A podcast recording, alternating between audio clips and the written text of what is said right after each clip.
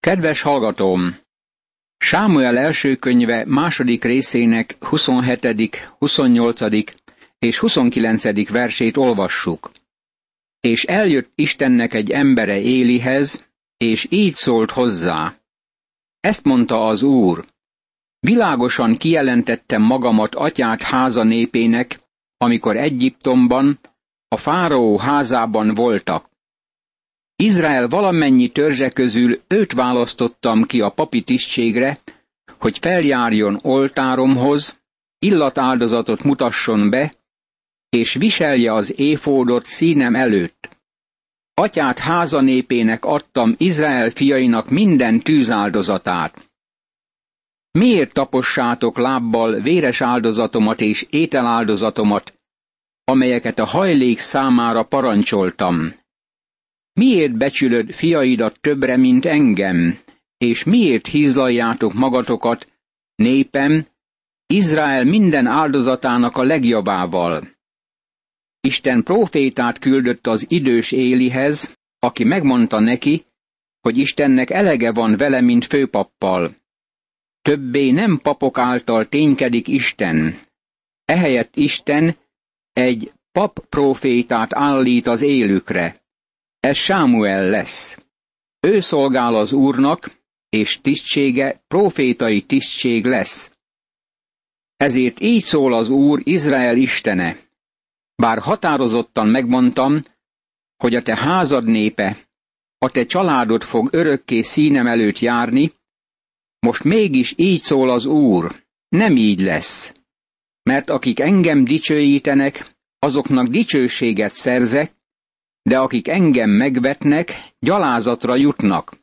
Sámuel első könyve, második rész, harmincadik vers. Legyünk nagyon óvatosak az életünkben, hogy megtiszteljük Istent. A 107. Zsoltár első és második verse mondja, Adjatok hálát az Úrnak, mert jó, mert örökké tart szeretete. Így szóljanak az Úr megváltottai, akiket megváltott az ellenség kezéből. Az Úr megváltottainak így kell nyilatkozniuk e korban. Eljön az idő, amikor összetöröm erődet és családod erejét, és nem lesz öreg ember a házadban. Majd meglátod-e hajlék romlását a sok jó helyett, amit tettem volna Izraellel. Bizony nem lesz öreg ember soha a házadban, de valakit nem írtok ki oltárom mellől, hogy epesszem a szemed és gyötörjem a lelked, de házad többsége közönséges emberként hal meg. Ez a jel fog bekövetkezni két fiadon, Hofnin és Fineáson. Egy napon halnak meg mindketten. Sámuel első könyve, második rész, 31. verstől a 34. versig. Az eversben említett proféciák mind beteljesültek. Amint tovább haladunk Isten igéjében, látjuk ezek bekövetkezését. De támasztok majd magamnak hűséges papot, aki szívem és lelkem szerint cselekszik. Építek neki maradandó házat, és az én fölkentem előtt jár minden időben. Sámuel első könyve, második rész, 35. vers. Kiről beszél ez az igevers? Az Úr Jézus Krisztusról. Anna imádságában említette a királyt, a mesiást, aki a jövőben érkezik meg. Említette már Mózes is, mint profétát, és most Sámuel első könyvében úgy szólnak róla, mint papról. Az Úr Jézus Krisztus proféta, pap és király. Ő az egyetlen, aki valaha betöltötte mindezeket a tisztségeket. Sámuel elhívásának történetét rendszerint gyermekeknek szokták fenntartani. Emeljük ki ezt a történetet az óvodából a felnőttek osztályába. Ez nem csupán gyönyörű történet, hanem az egyik nagy átmeneti időszakot jelzi a Szentírásban, amikor Izrael népének kormányformája teokráciáról monarchiára változott, és a pap helyett a király gyakorolta az uralkodást. Összesen négyszer hallotta Sámuel az elhívást, az első és második elhívása megváltásra szólt, a két utolsó hívás a szolgálatra mutatott. Ezért Sámuel története sokkal több, mint gyermekeknek szóló gyönyörködtető történet. Ez jelzi a kormányformában történt óriási változást Izrael életében. A bírák korszaka befejeződött, és Isten többé nem pap által irányítja népét. Most pap király áll szolgálatba. Sámuel szolgál az úrnak, de tisztsége profétai tisztség lesz. Ő önt olajat két királyra, Saulra és Dávidra. Isten sohasem beszél közvetlenül a királlyal, hanem csak a próféta által. Az ifjú Sámuel pedig az úr szolgája volt Éli felügyelete alatt. Abban az időben ritkaság volt az úr igéje, nem volt gyakran látomás. Sámuel első könyve, harmadik rész, első vers. Meg akarom említeni az ifjú szót. Sámuel már nagyobb bacska fiú volt ekkor. Josephus Flavius történész azt mondja, hogy tizenkét éves volt. Valószínűleg tínédzsernek számított. Sámuel már szolgált az úrnak Éli előtt. Egy négy éves gyermek nem szolgálhatott volna az úrnak a szent sátorban. Ez a vers azt mondja el, hogy abban az időben ritkaság volt az úr igéje. Ez azt jelenti, hogy elvétve hallották. Isten nem jelentette ki magát ebben a meghatározott időpontban. Akkor kezdett beavatkozni népe életébe, amikor elhívta Sámuelt, hogy legyen profétává. Isten most már nem használja a bírót és a papot, hanem használja a profétát. A proféta lesz szószólója a király helyett és a király előtt. Egy napon az történt, hogy Éli a szokott helyén feküdt. Szeme már homályosodni kezdett, alig látott. Az Isten mécsese még nem aludt el, és Sámuel ott feküdt az Úr templomában, ahol az Isten ládája volt. Sámuel első könyve, harmadik rész, második és harmadik vers. A papok kötelessége volt, hogy gondoskodjanak a szent sátorban levő lámpáról. Olajat kellett beletölteniük, és vigyázniuk kellett a lángjára. Éli megöregedett, már nehezen látott, és a lámpa csak nem kialudt. Az úr szólította Sámuelt, és ő így felelt, itt vagyok. Majd odafutott Élihez, és ezt mondta, hívtál engem, itt vagyok. Ő azonban így válaszolt, nem hívtalak, menj vissza, feküdj le. Elment tehát és lefeküdt. Sámuel első könyve, harmadik rész, negyedik és ötödik vers. Éli azt gondolta, hogy Sámuel álmodik, és azt mondta neki, hogy menjen vissza aludni. De újra szólította az úr Sámuelt, Sámuel pedig fölkelt, odament Élihez, és ezt mondta, hívtál engem, itt vagyok. Ő azonban így felelt, nem hívtalak, fiam, menj vissza, feküdj le. Sámuel első könyve, harmadik rész, hatodik vers. Meg kell itt jegyeznünk, hogy a két első elhívás Sámuel megváltására vonatkozott. Sámuel még nem ismerte az urat, mert az úr még nem jelentette ki igéjét neki. Sámuel első könyve, harmadik rész, hetedik vers. Sámuel nem ismerte az urat. Isten hívta őt a megváltásra. Mi a felelősségre vonhatóság kora? Bármilyen kor is legyen az, Sámuel már elérte, és Isten most felelősnek tekinti érte. Mózes harmadik könyvének leírása szerint csak húsz éves koruk után mehettek a férfiak háborúba. A léviták nem kezdhették el szolgálatukat 25 éves koruknál hamarabb, és a papok csak 30 éves korukban kezdtek szolgálni. amikor Izrael visszatért a sivatagba vándorolni a hitetlenség miatt, csak a húsz éven aluliaknak engedte meg az Úr, hogy belépjenek az ígéret földjére. Nem tudom pontosan, hogy Sámuel milyen idős lehetett, de bizonyosak lehetünk benne, hogy már nem volt tipegő kisgyermek. Vajon a húsz éves kora felelősségre vonhatóság kora? Nem tudom. Csak feltételezem, hogy sokkal magasabb ez a kor, mint sok ember gondolná. A kérdés mindig ez. Vajon hívta volna Isten Sámuelt ötötször, hatodszor, hetedszer vagy ötvenedszer is?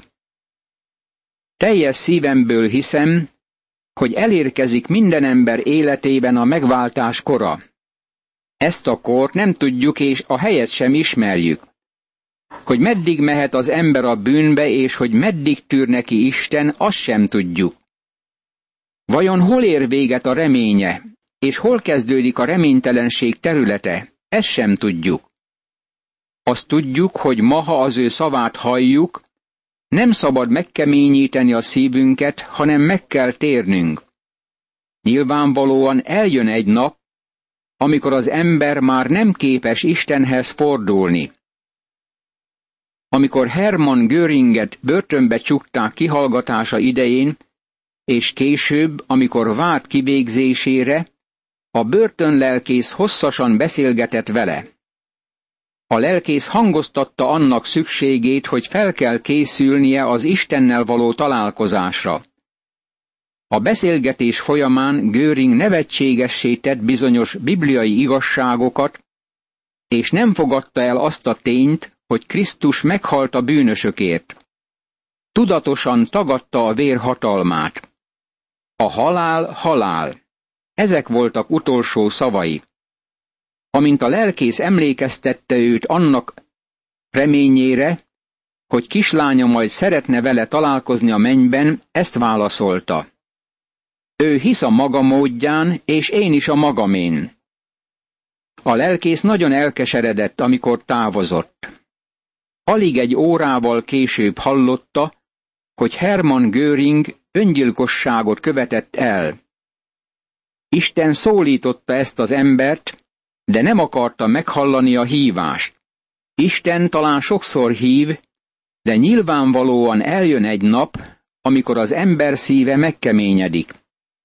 A példabeszédek könyve 29. részének első verse ezt mondja. Aki a fenyítés ellenére nyakas marad, hirtelen gyógyíthatatlanul összetörik. Nem gondolom, hogy elkövetheted a megbocsáthatatlan bűnt, vagyis hogy ma olyat tehetsz, amit Isten nem bocsát meg holnap. Isten nem vonja vissza kegyelmét. Az ember azonban ellenáll, lázad, és elutasítja azt, amíg a lelkiismerete meg nem keményedik. Kain, Bálám, Sámson, Kóré és Aháb életében megérkezett az a nap, amikor hátat fordítottak Istennek. Az apostolok cselekedetei 24. részének 25. versében Félixről, erről a római helytartóról azt olvassuk, hogy megjelent előtte Pál. De amikor az igazságról és önmegtartóztatásról, meg a jövendő ítéletről kezdett beszélni, Félix megrémült, és így szólt. Most menj el, de ha alkalmat találok, majd ismét hívatlak. Agrippa király ezt mondta Pálnak. Majdnem ráveszel engem is, hogy keresztényé legyek. Apostolok cselekedetei, 26. rész, 28. vers. Krisztus megváltotta az egyik latort, hogy az emberek ne keseredjenek el, de csak az egyiket mentette meg, hogy az emberek ne feltételezésekre építsenek. Lukács evangéliuma, 23. rész, 39. verstől a 43. versig van szó erről. Az úr azonban harmadszor is szólította Sámuelt. Ő pedig fölkelt, megint odament Élihez, és ezt mondta. Hívtál engem, itt vagyok. Ekkor értette meg Éli, hogy az Úr szólítja az ifjút. Azért ezt mondta Éli Sámuelnek. Menj, feküdj le, és ha újból szólít, ezt mond. Szólj, uram, mert hallja a te szolgád. Sámuel elment és lefeküdt a helyére. Az úr pedig eljött, megállt és szólította, mint azelőtt. Sámuel, Sámuel! Sámuel pedig így szólt. Szólj, mert hallja a te szolgád. Sámuel első könyve, harmadik rész, nyolcadik, kilencedik és tizedik vers. Ezek az igeversek tartalmazzák Sámuel harmadik és negyedik hívását, a szolgálatra szóló elhívást. Akkor az úr ezt mondta Sámuelnek. Én olyan dolgot fogok véghez vinni Izraelben, hogy aki csak hallja, belecsendül a két füle. Azon a napon beteljesítem élin mindazt, amit megmondtam háza népéről. Elkezdem és bevégzem. Sámuel első könyve, harmadik rész, tizenegyedik és tizenkettedik vers. Amikor Isten mond valamit, akkor az annyi, mintha már megtette volna. Az Ószövetségben találjuk a profétai igeidőt. Ez múlt idő, de a jövőről beszél. Isten úgy beszél valamiről, mint ami már megtörtént. Jól lehet, még ezután következik be. Amikor Isten szól, az valóra válik, bekövetkezik. Isten szól Sámuelhez ezekben a versekben, és megmondja neki, hogy elmozdítja Éli házát a tisztségből. Sámuel, mint kisgyermek, hűséges Élihez az utolsó percig.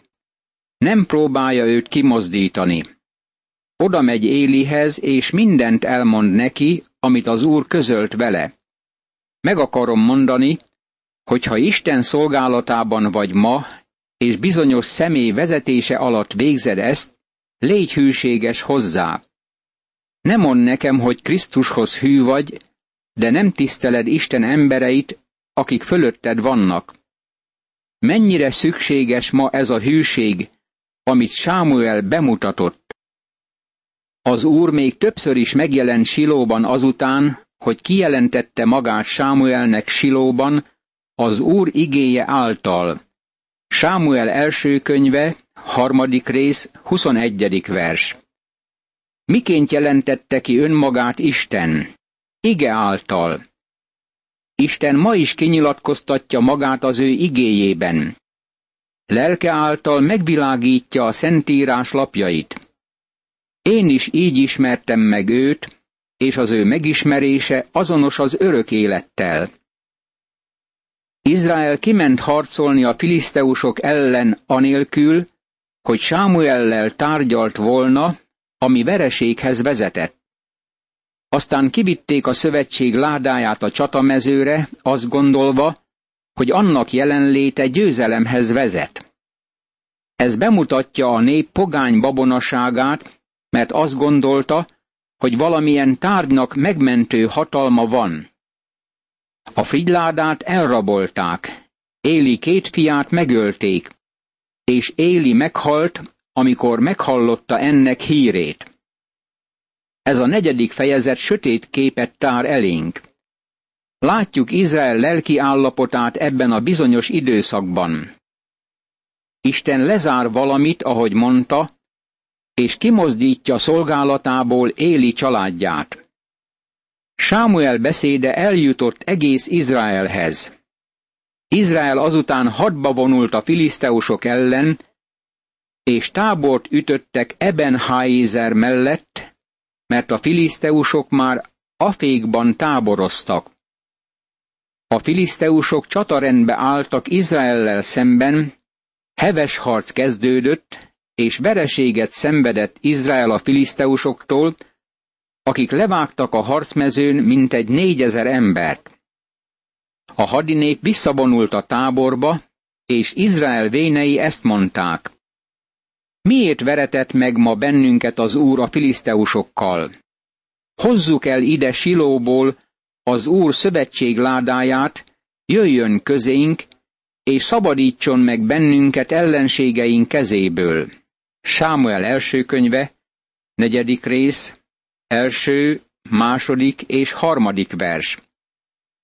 A Szentírásnak ez a szakasza bemutatja Izrael babonaságát és azt, hogy milyen messzire jutottak Istentől. Azt mutatja, hogy mennyire erős az önbizalmuk és az önzésük. Egyáltalán nem gondolnak arra, hogy Isten vezetését keressék, hanem csak csatába indulnak a filiszteusok ellen. Mi történik? Csúfos vereséget szenvednek. Mi hiányzik belőlük? Azt gondolják, hogy ha magukkal viszik a fridládát, akkor majd megnyerik a csatát. A fridláda történetét ismerjük. Amikor levitték azt a Jordán folyó ágyába, a víz ketté vált úgy annyira, hogy Izrael átkelhetett rajta. Most ennek ismeretében viszik a fridládát a harcmezőre. Azt gondolják, hogy annak jelenléte a titka a győzelemnek. Barátom, ez tükrözi-e nép babonaságát és pogányságát, mert arra számítottak, hogy egy holt tárgynak van valami érdeme. Az érdem nem a frigyládában van, mert Isten nincs a frigyládában. Nem lehet Istent ládába zárni. Az érdem Isten személyében és jelenlétében lehet. A gyülekezetben sokan dolgoznak ma, akik éppen ilyen babonásak. Azt gondolják, hogy Isten bezárható a négy fal közé. Így szólnak. Figyeld meg ezt a módszert. Ez egy nagyon jól felhasználható eszköz. A siker a ládában van. Ez a módszer megoldja a problémákat. Sokan ebben az irányban haladnak napjainkban. Ez babonaság. Az érdem az Úr Jézus Krisztusban van. A siker attól függ, hogy milyen a kapcsolatunk vele. Egyedül ez a fontos. Imádkozzunk. Uram, segíts meg, hogy mindig a veled való kapcsolatom határozza meg, hogy merre haladok, és ne tárgyaktól vagy emberektől függjek. Légy nekem segítségül szent lelked által. Ámen.